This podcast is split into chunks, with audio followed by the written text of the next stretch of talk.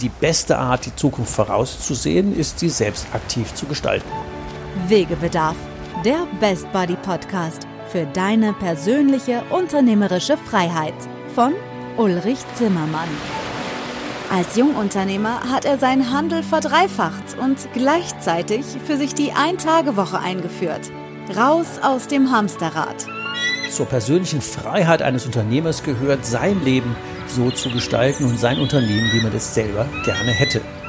Seit dem erfolgreichen Verkauf seines Unternehmens ist Ulrich Zimmermann seit 20 Jahren Wegbegleiter für Entscheider in kleinen und mittelständischen Unternehmen. In diesem Podcast wird er, wenn du willst, auch zu deinem Best Buddy auf deinem Weg zur persönlichen unternehmerischen Freiheit.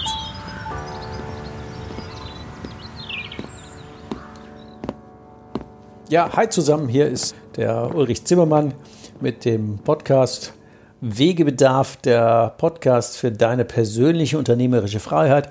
Freut mich, dass ihr wieder zuhört und dabei seid. Was machen wir denn heute in dieser Folge? Da geht es aus Sicht des Best Buddy für die persönliche unternehmerische Freiheit darum, auf dem Weg in die Ein-Tage-Woche wirst du große Leute brauchen. Leute, die dir die Arbeit wegnehmen und keine Zwerge, die sich nichts trauen und dir alle zwei Minuten Frage stellen, sondern Leute, die ja, dir den Rücken frei halten. Und deswegen ähm, ist heute ganz wichtig zu gucken, du hast immer die Wahl, die unternehmerische Freiheit ähm, zu überlegen, wie dein Laden ticken soll. Und als Beispiel dazu werden wir heute überlegen, bist du denn eine Fliege oder eine Biene? Mit welcher Art bekommst du denn die größere unternehmerische persönliche Freiheit? Mit welcher Art deine Leute zu sehen? Wegebedarf, der Podcast. Spurensuche. Ja, bleiben wir aber bei Bienen und Fliegen. Was machen denn Bienen, wenn die fliegen? Die suchen Blüten, oder? Und was machen Fliegen, wenn die fliegen? Die suchen Scheiße.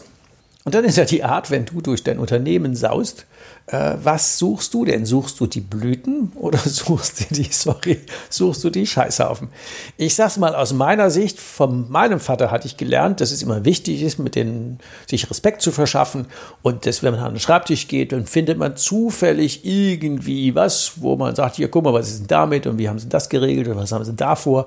Und ich gebe das ja ungern zu, aber ich war echt der Weltmeister im Scheißhaufen finden.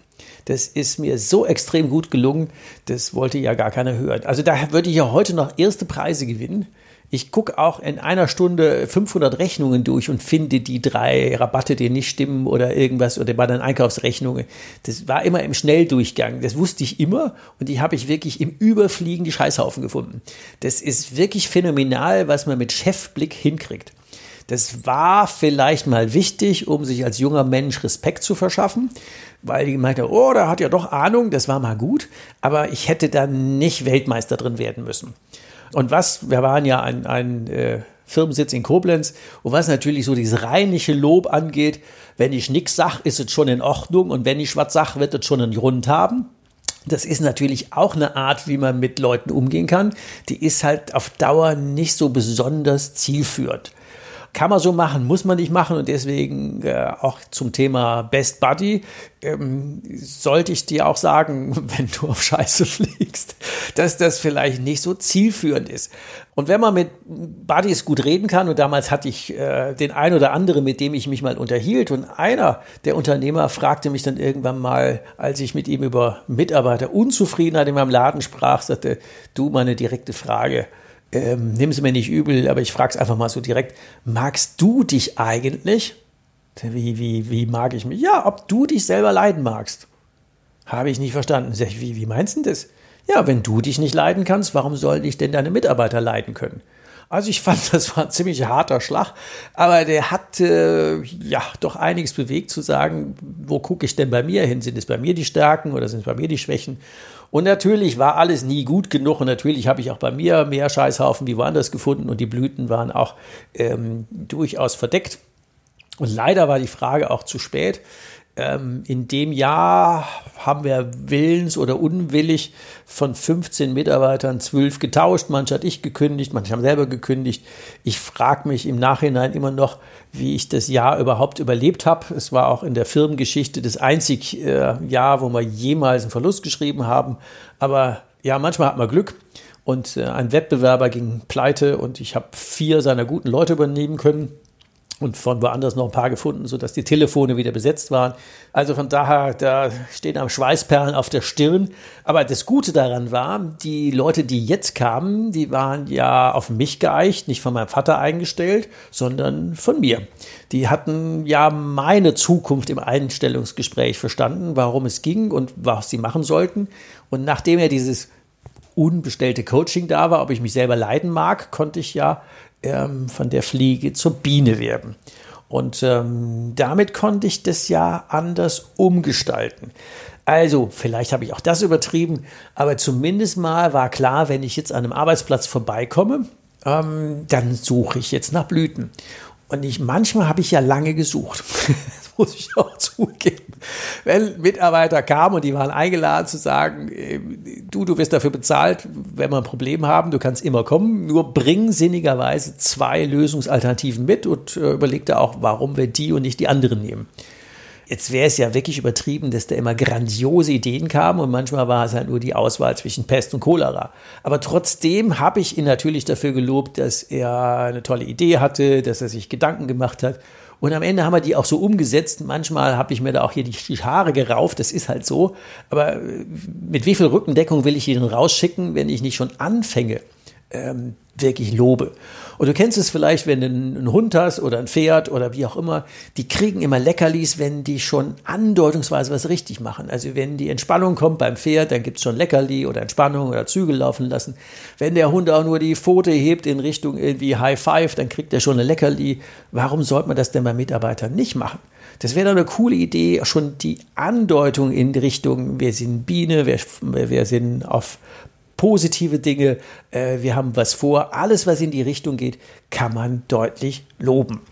Und ähm, neues Spiel, neues Glück. Ich habe tatsächlich 180 Grad Kehrtwende hingekriegt. Ähm, die Leute hatten Spaß. Wir sind abends mal einen trinken gegangen, haben gefeiert, haben irgendwas äh, miteinander unternommen, damit die Leute einfach nicht nur die Leckerlis gekriegt haben, sondern auch die positive Bestätigung im Chef mal einsaufen gehen, ist auch immer eine gute Idee. Wegebedarf, der Podcast. Die Freiheit gebe ich dir.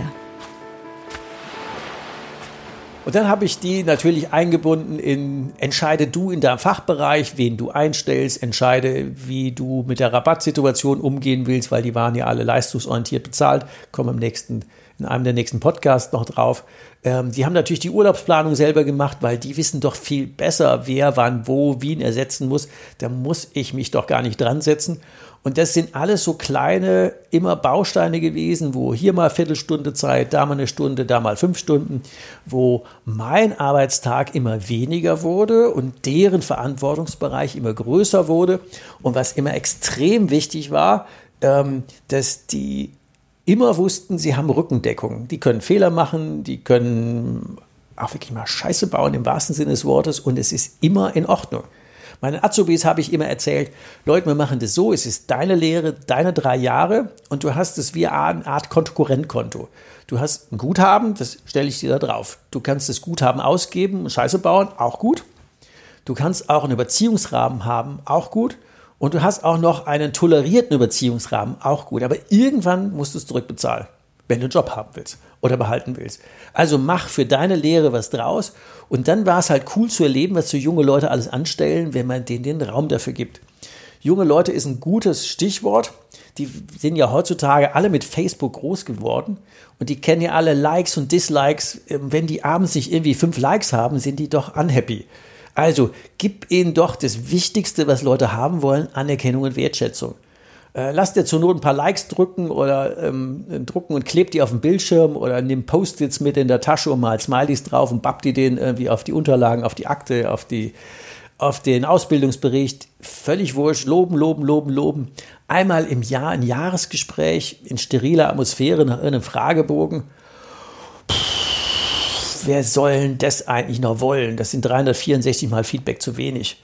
Also lass sie täglich spüren, dass du deine Leute wirklich cool und gut findest, als wären sie schon so, wie du sie gerne hättest, weil es ist deine persönliche Freiheit zu gucken, wie du mit den Leuten umgehst. Und wenn du sagst, ich habe einen geilen Haufen und du gibst den Post-its und Likes dafür, dann ist das völlig anders, wie zu sagen, wer hat denn diese ganzen Trottel eingestellt? Die bauen doch nur Scheiße. Ja, du hast die eingestellt oder du hast sie übernommen, aber das ist doch dein Laden. Also sorg dafür, dass in deinem Laden die Kultur herrscht, die du willst. Und wenn du sagst, nee, wir sind ein cooler Laden, dann mach coole Leute und lob die Leute dafür. Und wenn du sagst, wir sind halt ein Scheißladen, dann, sorry, wenn ich das als Best Buddy sage, dann bleib halt, dann bleib halt Fliege und such Scheiße. Das kannst du dir wirklich aussuchen. Es ist dein Laden, dein Job, deine Kultur, dein Leben. Also, am Ende unseres, äh, unserer heutigen Folge wäre dann für dich, wenn du magst, die Aufgabe, ehrlich zu dir zu sein und zu sagen, wenn du durch deinen Laden saust, bist du Fliege oder bist du Biene? Wonach suchst du? Suchst du nach den Scheißhaufen oder suchst du nach den Blüten? Auch wenn du manchmal lange suchen musst, suchen. Für die Leute so Aufgabe Nummer zwei, als wären sie schon so, wie du sie gerne hättest. Ignoriere die Scheißhaufen. Es lohnt sich eh meistens nicht. Lass die liegen. Meistens äh, erledigen sich von selber. Und mach das Gegenteil, verteil Leckerlis auf der Spur, die du legst. Such nach den Blüten, verteil die Leckerlis für die kleinsten Dinge, die in die richtige Richtung führen. Gib ihnen Likes für alles, was du auch nur andeutungsweise gut findest. Und wenn du magst, Zusatzaufgabe, sprich mit den Unternehmern, die du kennst, darüber, äh, über diese Podcast-Folge, ob sie Fliege oder Biene sind, wenn sie durch ihren Laden sausen. Und da bin ich mal gespannt, schick mir gerne eine Mail mit deinen Kommentaren, bin ich Fliege oder bin ich Biene und was hast du mit anderen Leuten äh, wie zusammen rausgekriegt. Schick mir gerne deine Mail unter ulrich.zimmermann.ulrichzimmermann.info. Ich bin gespannt auf deine Rückmeldung, ob du Fliege oder Biene bist. Ich freue mich auf den nächsten Podcast und die nächste gute Inspiration, die uns gemeinsam mehr persönliche unternehmerische Freiheit schaffen. Also macht's mal gut, bis zum nächsten Mal. Tschüss. Hast du noch immer Wegebedarf? Keine Sorge. Auch in der nächsten Folge begleitet dich dein Best Buddy Ulrich Zimmermann wieder auf dem Weg in deine persönliche unternehmerische Freiheit. Geh mal auf meine Webseite www.hikeandstrike.com. Bis zur nächsten Folge. Macht's gut. Bis bald. Ciao. Wegebedarf. Der Best Buddy Podcast für deine persönliche unternehmerische Freiheit.